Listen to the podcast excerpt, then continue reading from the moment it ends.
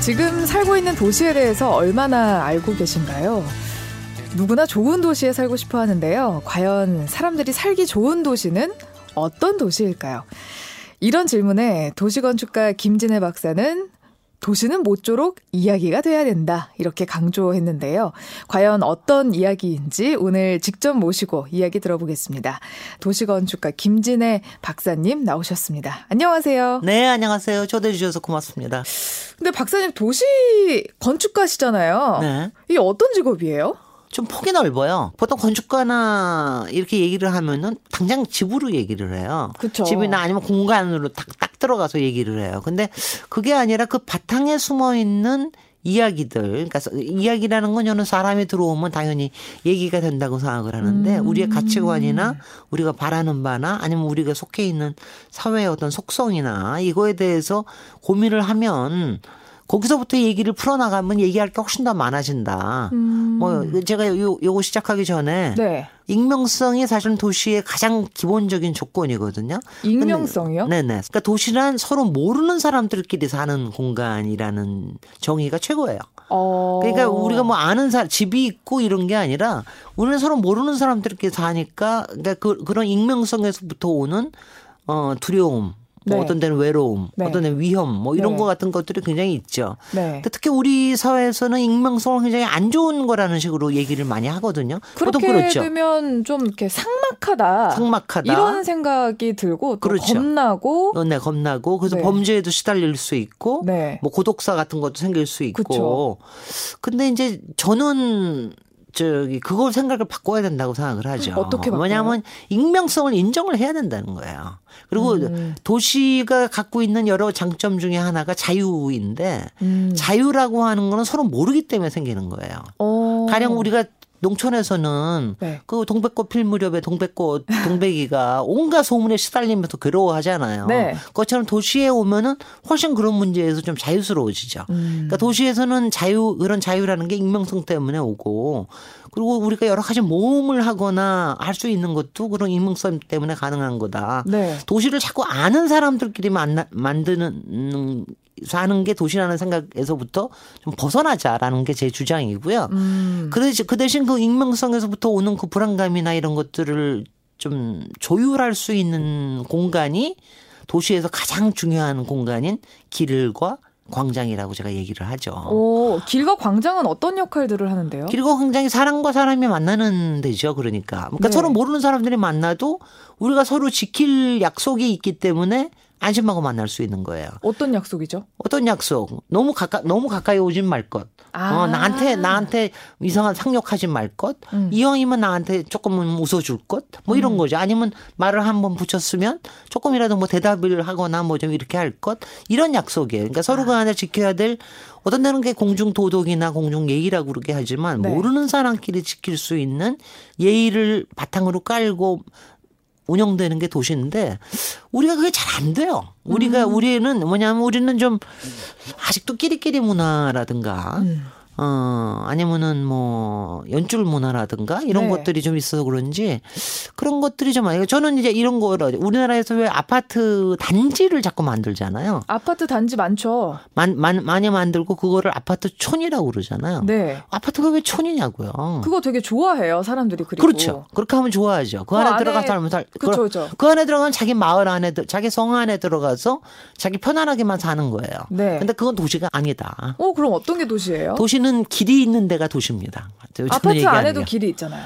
대개 주변에 있는 사람들을 못 들어오게 하는 길이죠. 아, 자기 안에 길. 단지 안에 있는 사람들한테만 오픈돼 있는 길. 그렇게 음. 폐쇄적인 거는 도시라고 볼 수가 없죠. 어, 도시는 개방적이어야 된다, 그럼? 아, 뭐, 이건 누구한테나 열려 있어요. 길이라고 하는 건 누구한테나 열려 있어야 되는데, 우리가 길을 갈 때, 그러니까 열려 있더라도 왜 괜히 쭈뼛쭈뼛하면서 못 들어가는 데도 많잖아요. 아파트 단지 안에 길도 그 되게 그렇거든요. 좀 쭈뼛쭈뼛하게 음. 내가 그 단지 사람이 아니면 좀 쭈뼛쭈뼛하게 만들거든요. 네. 그럼 그런 건 아주 그 하여튼 그 도시를 만들면서 예전에는 다 성 안에도 만들었잖아요. 예. 성을 다 지금 없애버렸는데 요새는 단지 안에다 성을 만들죠. 어, 그런 그런 점에서 그거는 상당히 도시적인 아파트가 아니다. 음. 그 제가 뭐 뒤에 장에서 얘기할 때는 우리나라 아파트가 자꾸 단지형으로 되는 거에 대해서 위해서는 네. 이건 굉장히 바람직하지 않은 거다. 아이들의 교육을 음. 위해서나 여성을 위해서나 어, 오히려 훨씬 더, 저, 길을, 길에 면한 가로형 아파트로 많이 만들어야 된다. 처음에 아파트 지을 때는 다 가로형 아파트로 지었었어요. 음. 그러니까 1960년대, 70년대 초기에는. 그러다가 이제 반포나 이런 데 큰 단지 들어오고 정권에서 어, 기업들한테 크게 지을 수 있게 해주면서 단지형 아파트가 들어왔고 음. 또 그게 장사가 잘 되니까 사람들이 좋아한다고 생각을 하고 자꾸 거기에 가고 근데 거기서부터 생기는 여러 가지 문제가 있습니다. 음. 우리의 단지 이기주의라든가 제가 궁금한 건그 네. 그 익명성이 있기 때문에 사람들이 느끼는 불안감. 네. 혹시나 내가 보호를 받지 않는 상태에서 모르는 사람에게 뭔가 해를 당할 수 있다. 바로 그거예요. 옛날에는 뭐 북촌, 서촌 그 나, 신분으로 다 나눴었잖아요. 네. 그걸 그걸 우리가 지금도 하고 있는 꼴이라고요. 아, 그러니까 제가 뭐냐 단지로서 신분을 나누고 있다. 신분을 나누고 있어요. 지금 뭐 아파트 동으로 나누고 동은 뭐 몇 동은 뭐 50평 이상이고 아. 몇 동은 30평, 30평, 30평짜리 어떤 거는 임대 임대 아파트 이런 식으로 자꾸 나누는 건데. 그왜 초등학교에서 근데 이게 뭐냐면요. 임대 아파트 산다고 그랬던. 어 그냥 그 안에 들어가서 보호받으면서 살면 참 좋을 것 같다고 생각을 사람들이 하게끔 만든 이유가 네. 업자들과 언론이 만든 겁니다. 저는 그렇게 생각합니다. 절대로 그게 어. 좋은 삶이 아닌데도 그걸 좋은 삶이라고 자꾸 생각을 하게 만들고 오히려 그 안에 보호받다 살다 보면은 익명성을 어떻게 대하는지에 대한 감각을 잃어버려요. 그러니까 어. 끼리끼리만 만나서 뭐 하려고 그런단 말이죠. 음. 그러면 그런 가로형 아파트 들이 좋다면 또 도시를 구성하는 다른 요소들은 뭐가 있을까요? 네, 가령 처음에는 익명성 가지고 얘기했고 두 네. 번째는 네. 권력과 권위. 그래서 주로 이제 우리가 아는 권력 공간들, 뭐 아, 청와대와 국회. 뭐, 뭐 국회 얘기하는데요. 근데 이제 이러면 안 된다 이거예요. 국회는 정말 건축적으로 흉물이거든요. 국회가요? 네네. 국회가 왜 흉물이냐. 일단은 뭐 건축적으로는요. 네. 그거는 네. 그리스 양식하고 로마의 르네상스 양식을 그냥 섞어 놓은 겁니다. 어. 그것도 뭐 그냥 박스에다가 위에 돔 하나 딱 해가지고 그것도 어, 뭐, 박정희 대통령이 그렇게 하라고 그래서 그렇게 한 것 뿐이에요. 건축가들은 거의 역할을 못 했습니다. 그러다 보니까 제일 나오는 농담이, 그, 어, 외국 사람들은 다 보면 놀래요. 와서 저거 뭐냐. 저거 네. 이상한, 이상한 상자에 위에 돔이 있는데 이게 뭐냐. 아, 그래서 그 국회에다 얘기하면은 나온다. 그러면 열무는 태권부이 나옵니다. 네. 뭐 이런 얘기, 이런 얘기 해야 되고 막 그러죠. 네. 근데 네. 그런 공간에서 역, 계속 살면 국회의원들이 저렇게 발전을 못하는 이유 저는 공간 문제라는 생각을 많이 해요. 오, 무슨 연관이 있어요? 그 문제 이런 거죠. 지금 국회의 구성을 보면 네. 권력에 의한 권위를 과시하는 것만 돼 있어요. 그러니까 음. 본 회의장만 굉장히 크고요. 네. 나머지는 제대로 역할을 못 합니다. 그리고 아. 무정무정 불편합니다. 저도 뭐 국회에 잠깐 네. 있었지만 네. 그러니까 가령 상, 상임위원회를 왜 저렇게 안 여느냐. 그럼 제가 농담처럼 그래요. 거기 의사가 되게 불편하거든요. 아. 자, 그런 얘기를 않아. 막. 예. 그러니까 거기서 일하고 싶지 않아. 그 다음에는 그 의원회관이라고 하는 건뭐 뭐 사람들은 일반 국민들은 그게 너무 비싸게 지었고 뭐 어쩌고저쩌고 그 얘기를 하지만 네. 제가 얘기하는 건 이런 거예요. 칸막이 다 해놨다. 그 거기는 299명의 국회의원을 다 자영업자식으로 다 여관식으로 거기다 해놓은 것밖에 아, 없어요. 각방을 다. 각방. 근데 이 각방 체제를 하는 거는 우리나라 모든 행정 문제나 뭐 대학까지도 그러는데 이렇게 칸막이 문화를 한다라는 게 이게 소통의 문제가 꼭 생기거든요. 음. 그리고 칸막이를 해놓으면 그 안에서 자기 권력만 자꾸 키우려고 그럽니다. 어. 그게 그게 그 소통을 잘 안 하려고 협력하면서 일하는 걸 잘 못하죠. 근데 의원회관도 네. 그 몇 선을 했느냐. 그리고 당에서 어느 위치를 가지고 있느냐에 따라서 방도 그 배정이 어, 다르다면서요. 그거는 뭐 저기 위치가 창밖을 내다보느냐, 네. 아니면 뭐 국회 아, 안쪽을 내다보느냐 뭐 등등의 그런 거는 조금 있죠. 프리미엄 음. 아파트가 프리미엄이 있듯이 약간의 네. 프리미엄 때문에 해준다는 얘기는 있습니다. 어. 네. 그러면 거기 어떻게 이용해요? 그럼 다 열어놓고 이용하는 게 가장 좋은 거예요? 오픈된 공간에서? 어, 뭐 그것도 그렇게 다 그렇게 모든 걸 다 그렇게 할 수는 없지만 일단은 좀 더 협력적인 게 일어날 수 있는 공간의 구조는 현재가 아니기 때문에 음. 그런 걸 좀 어떻게 해야 되느냐. 가령 뭐 저는 외국에 가서 이제 대학에 가서 볼 때는요. 우리나라 대학처럼 교수실 따로따로 이렇게 있는데 잘 어, 없습니다. 교수실도 거의 참 의원회관처럼 다 돼 있잖아요. 네네. 네. 근데 교수실이 되게 조그맣고 자기 물론 저기는 있어요. 조그맣고 그다음에는 비서도 공동으로 쓰고 뭐 이렇게 하는 데가 많거든요. 네. 우리는 하나하나가 지금 전체적으로 이게 이게 뭐냐면 하나하나가 자기의 왕국을 만들게 만들어요. 음. 어떤 데는 그게 성이기도 하고 어떤 데는 자기의 집이기도 하고 음. 뭐 단지 안에서 국회 안에서 대학 안에서 또 검찰청 안에서 자기의 왕국을 만들게끔 하는 이런 공간 구조는 그렇게 썩 바람직한 공간 구조는 아니라고 생각이 됩니다. 어, 도시에 살고 싶어 하면서 도시의 속성을 가장 받아들이지 못하는 사람들. 그러니까 어떻게 보면은 예전에 신분제나 예전에 어 농촌 사회나 위계 사회 이, 이 여기에 마인드를 아직도 굉장히 많이 갖고 있다는 거죠. 음, 네. 그 권력기관 얘기해서 말인데 그럼 그뿐만 아니라 뭐 청와대 같은 경우에도 청와대도 청와대는요.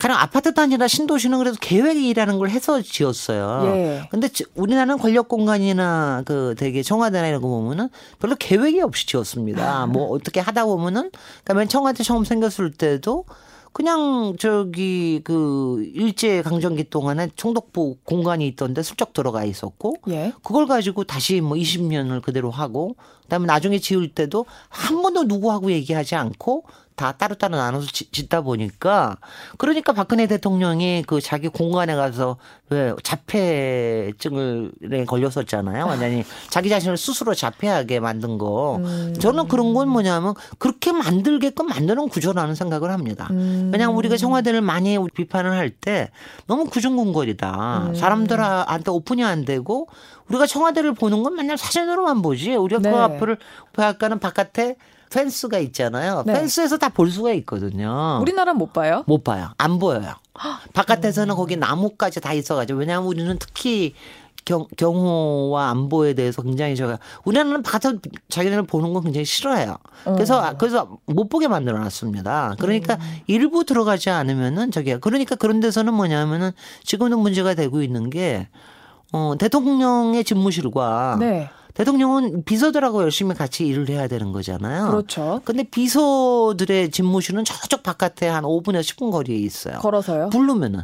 뭐차 타고 차를 탄다고 그럽디다. 아, 자, 아마 뭐 걸어서 오면 한 15분쯤 걸릴 모양이에요. 어. 그 그러니까 전화 걸어도 비서가 바로 옆에 오지 않으면 음. 그러면은 얼마나 깝깝하겠어요. 그러니까 가령 음. 미국의 백악관 구조 같은 걸 보면 거기는 왜 East End, West End 이래 가지고 음, 거기 네네. East Wing에서는 그 퍼스트레이디가 일을 예. 하고 West Wing에서는 대통령의 집무실이 거기 같이 있는 거거든요. 네. 그러니까 비서 비서하고 맨날 부대끼면서 산다고요. 어. 뭐, 뭐, 대변인실도 거기에 있고 press room도 거기에 있고. 그 미국 드라마 같은 거 보면은 다 그렇게 하죠. 그렇죠. 사람들 엄청 많이 지나다니고 제일 웃기는 게 나는 나는 미국 드라마 보면서 제일 웃기는 게 아니 쟤네들은 되게 불편하지 않. 우리는 우리 저 지금 아나운서님하고 저 저하고는 한 1m 좀 떨어져 있는데 네. 걔네들은 바로 한 30cm도 안, 안 떨어져 있어요. 아니, 부닥치고 다니더라고요. 부닥치고 다니더라고요. 그러고서 근데 우리는 그러면 이제 큰일 나지. 경우의 그러니까, 문제가 있으니까. 그러니까 그게 쓸데없이 권위 를 내세우면서 권위라는 건 거리감이거든요. 그러니까 거리감을 내세우면서 서로 간의 소통의 거리가 굉장히 약해지는 음. 그리고 그 안에서는 어떤 위계가 생기게끔 만드는 이런 어. 문제가 있는 거죠. 그러니까 가령 저도 대통령 직무실에 들어가 봤습니다만은 네. 걸어 들어가려면 무지 멀어요. 음. 근데 저기 오벌 오피스 네. 트럼프 대통령이 하는 데는 거기 문은 다섯 개 있지만 그게 크지 않아요. 음. 그러니까 그렇게 크지 않은 그러니까 금방 들어가서 금방 만나고 그러는데 네. 우리는 그런 권위를 쓸데없이 거리로 뭐 재는 경우가 많죠. 음. 뭐 여기서 더 뭐 나서자 그러면은 가령 검찰청 검찰청 건물로 대변되는 네, 우리나라의 네. 많은 관청들, 네. 관청들의 속성은 뭔 것 같아요. 검찰청을 딱 보면서 속성이 뭔 것 같아요. 잘 모르겠어요. 잘 모르겠는 게 맞아요. 검찰 검찰청이나 대부분의 것들은 뭐냐면 무표정해요. 말을 안 해. 그냥 그 경찰청, 뭐 네. 검찰청 이렇게만 써 있고 네. 그다음에 건물이 아무 소리를 안 해요. 그게 무표정하고 포카페이스라고 얘기하는데 음. 왜냐하면 얘기할 필요가 없는 거예요 그 사람들은 자기네들이 권력이 있는데 내가 너한테 얘기를 할 필요가 없는 거죠 내 패를 안 보여줘 그러니까 음. 저는 저는 항상 배우면 자기 패를 안 보여줘 그 나보고만 먼저 까래 검찰에 가면은 이제 그렇게 주눅 들이는 공간이거든요 그리고 음. 이제 근데 그런 것들이 굉장히 많습니다. 그럼 그 공간이 이렇게 얘기를 해야 돼요? 그럼요. 어떻게 얘기해요? 아니요, 그러니까 뭐 지방자치 청사들은 지방자치 많이 그런 경우가 많이 있습니다. 어. 요새 요새 짓는 것들 보면 특히 단위가 좀 더 내려오면 네. 가령 자치센터라든가 이런 데로 내려오면 가령 유아원하고 같이 있기도 하고 이러면서 음. 굉장히 편하게 그리고 길에 바로 붙어 있고 네. 그 옆에 바로 공원에 같이 있는 경우도 있고 그런데 올라갈수록 멀어져요. 길에서부터 음. 멀어지고 어, 말을 안 하고 규모는 엄청나게 크고 예. 자기 나름대로 성체를 또 쌓고 있는 거죠. 음. 그런 것들은 왜냐 근데 그게 그거 하나의 문제가 아니고요. 그 안에 있는 사람들이 우리나라의 관료주의가 굉장히 심각하잖아요. 예. 그 관료주의라는 게 칸막이주의이기도 하고 자기가 가지고 있는 권력은 절대로 내놓으려고 들지 않거든요. 음. 지금 검찰하고 경찰하고 싸우는 거 보고 있듯이. 그러니까 그런 거를 강화를 하게끔 만들고요. 유명한 그 프란츠 카프카. 네네네. 네, 네. 카프카의 체코. 책 거기 체코에서 네. 그 이름이 성이에요. 네. 제목이. 네. 그 소설 이름이 성이에요. 얘는 맨날 성 앞에 가가지고 문을 열어달라고 기대적으로 음. 하는데 안 열어주는 거야. 근데 왜 안 열어주는지를 얘기를 안 해. 왜 음. 우리는 지금 뭐 왜 안 열어주는 거라도 얘기를 해야 될 것 같아. 자기는 들어가서 그, 거기다가 호출을 받았어요 이 사람이. 네. 호출을 받았는데도 거기 가면은 몰래 넣어라 몰래 넣어라 그러면서 뭘 안 들어 보내줘요. 그래가지고 거기서 이제 있는 얘기가 그 전형적으로 관료주의에 관련된 관료주의가 사람을 얼마나 피폐시키는가, 음. 사람 억압하고 폭력적인 기제로 작동하는가 이런 걸 얘기하는 건데 그게 단지 그 건물 하나에 속하는 게 아니고요.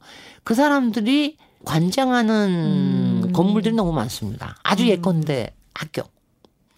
학교는 다 학교의 교육청에서 네. 되게 관리를 하거든요. 네네. 근데 뭐 요새도 조금 좋아지는 그, 저 학교들이 좀 나오긴 했지만 여전히 엄청나게 권위주의적이고 음. 위계주의적인 그런 공간을 갖고 있거든요. 근데 네. 그런데 영향을 끼치게 끼치거든요. 음. 그러니까 그런 그, 그런 거를 위에서부터도 깰 수 있으면 좋죠. 오.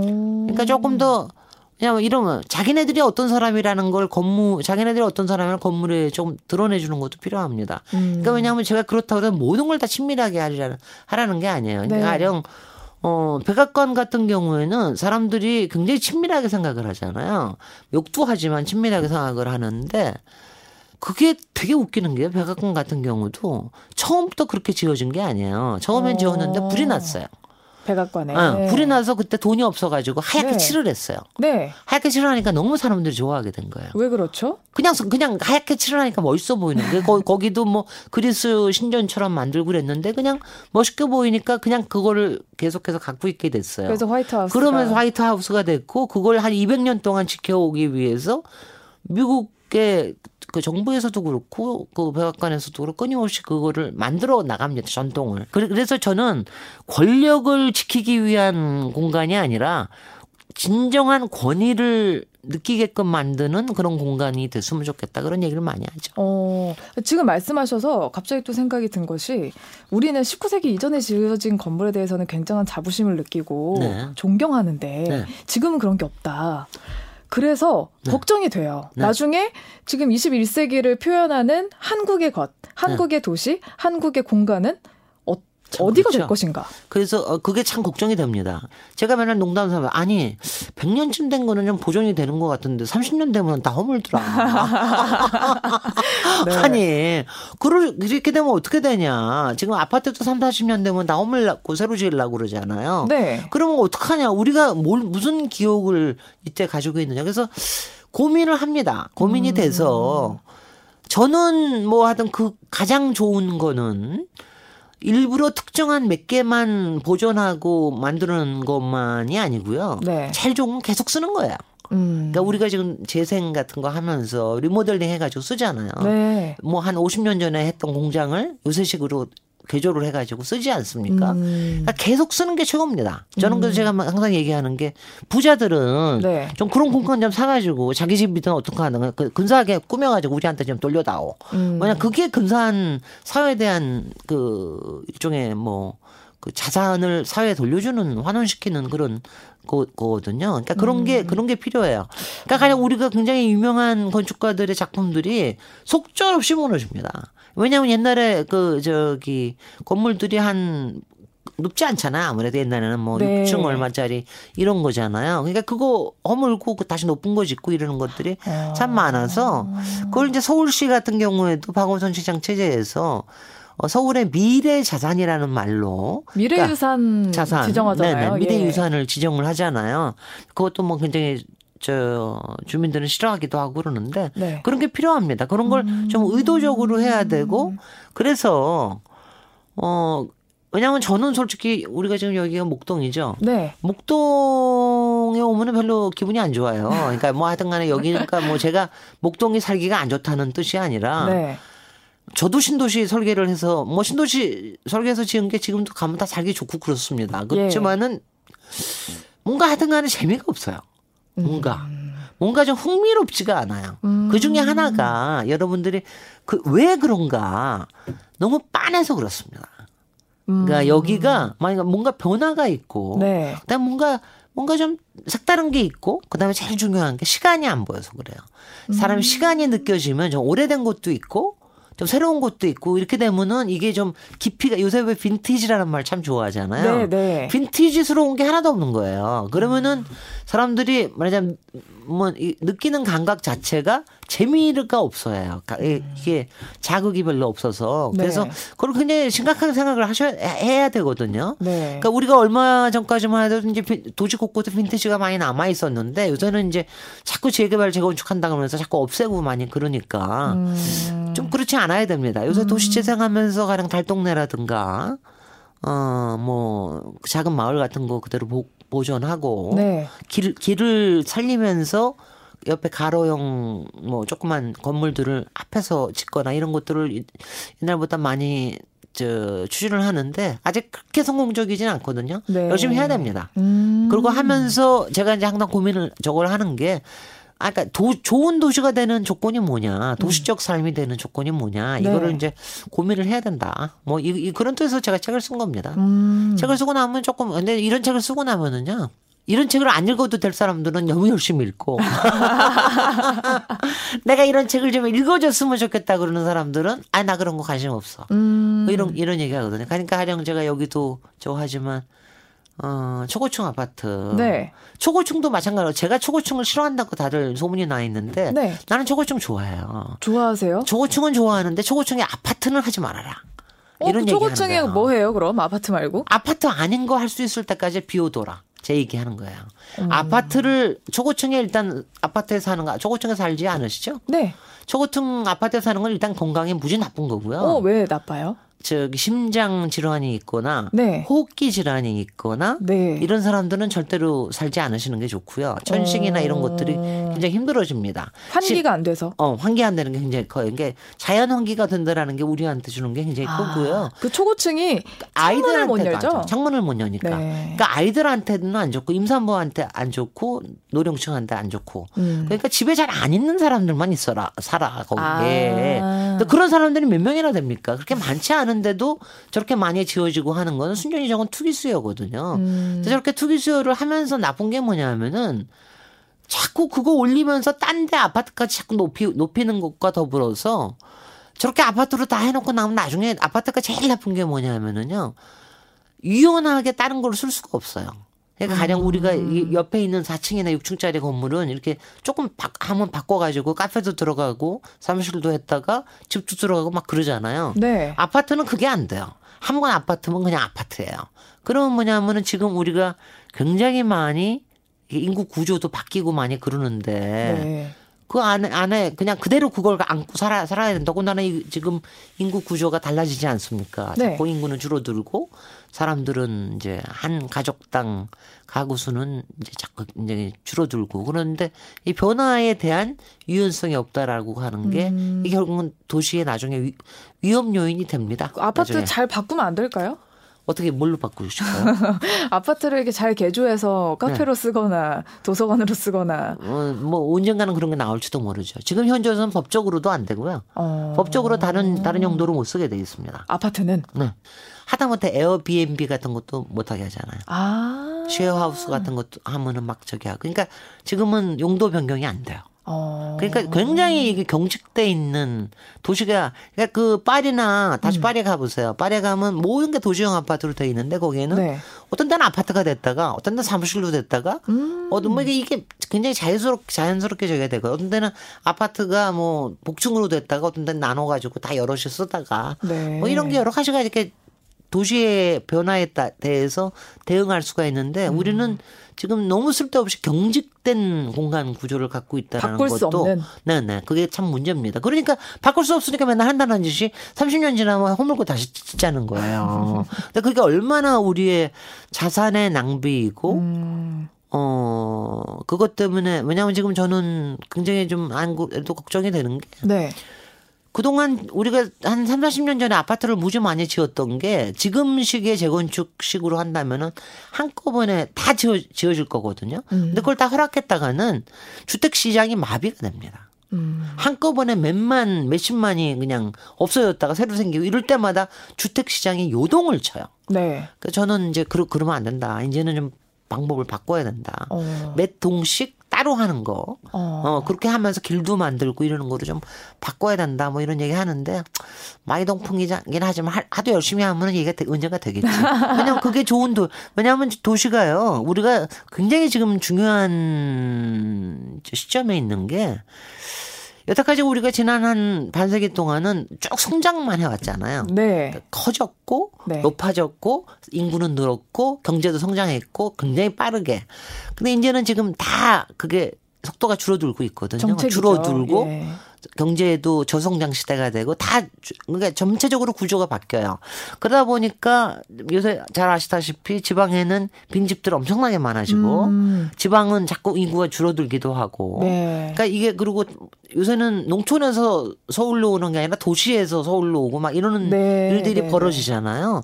그러니까 이러면서 지금 도시의 구조 자체가 굉장히 많이 바뀌고 있는 때인데 음. 우리와 같은 지금 경직된 구조 가지고는 굉장히 유연하게 대응하기가 어려운 그런 시점에 음, 있습니다. 정부에서 어쨌든 노력을 하는 것이 이제 혁신 도시를 만들거나 저 일부러 정부의 기관을 저 지역으로 보내거나 이런 노력들을 또 하기도 하잖아요. 그거 얘기 끊으시면 제가 또 할 말이 많아서 여기서 끊겠습니다. 혁신 도시의 문제는 뭐였냐면은요. 네. 저도 혁신도시는 지, 저, 지방 그 공공기관의 지방 이전에 대해서는 찬성을 했지만 혁신도시를 좀 구 원도심에다 갖다 집어넣어라. 음. 별도로 거기 또 신도시 짓듯이 외곽에다가 만드니까. 네. 거기에 도심에 살던 사람들이 다 그쪽으로 빠져나오잖아요. 아파트 또돈 되고 그러니까. 음. 거기 학교도 좋아지고 그러니까. 네. 그러니까 원도심은 죽어가는 거거든요. 그게 지금 대부분의 지방도시에서 일어나고 있는 문제예요. 음. 그러니까 좋은 점이 있고 나쁜 점이 있고 그렇습니다. 예. 그러니까 제주도 같은 데 있는 혁신도시에서는 쓸데없이 아, 제주도에 높은 아파트 들어와야 될 이유가 뭐가 있냐고요. 그런데 혁신도시 해가지고 그렇게. 그건 뭐냐면 정부에서 네. 기업들 배불려 주려고 하는 거죠. 그리고 음. 투자 투기꾼들. 그러니까 그런 거에 악순환의 고리가 좀 이제 왜냐하면 원도심을 조금씩 조금씩 이렇게 개발을 하거나 이거를 개조해 나간다는 게 굉장히 힘이 든 일이에요. 음. 근데 이제는 그걸 해야 됩니다. 안 그러면 지금 대부분의 지방 도시들이 원도심들이 다 뭐냐, 뭐냐 인구를 잃어가거든요. 음. 그렇다고 항상 거기에 다 관광 수요가 있는 것만도 아니고 네. 그래서 지금 그냥 그 부분들이 지금 보통 문제가 아닙니다. 어. 그러면은 좀 그렇게 힘을 좀 실어줘야 될 도시들이 좀 괜찮은 얘기가 되는 도시들은 어디? 아니 그러니까 제가 이제 항상 얘기를 하는 게 그나마 관광 원도심이 관광의 자원이 될 수 있는 네.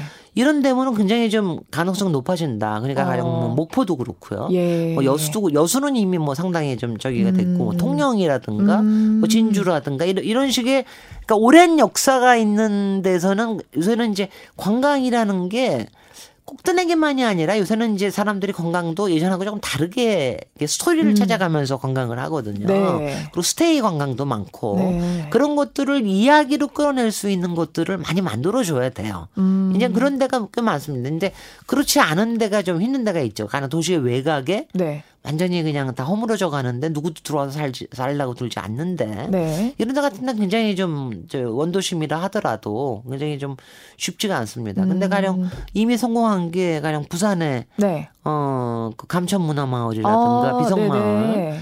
그런 데 같은 데는 이미 달동네가 그 피란스토 할때 그 산에 한 7, 80 뭐 능선까지 올라가 있는 거를 지금 거기는 초고층 아파트 안 짓고 그걸 네. 살려가지고 지금 이제 문화마을로 바꾸는 게 부산에 문화 관광에 굉장히 큰 도움이 되거든요. 이번에 그 아세안 정상들도 와서 거기도 네네. 구경하고 거기 그 조코이 대통령이 네. 거기 가가지고 여기가 한국의 나폴리다 네, 이런 얘기 하잖아요. 음. 네. 그러니까 저, 저는 이제 그게 굉장히 좋, 좋다는 생각을 하는 게요.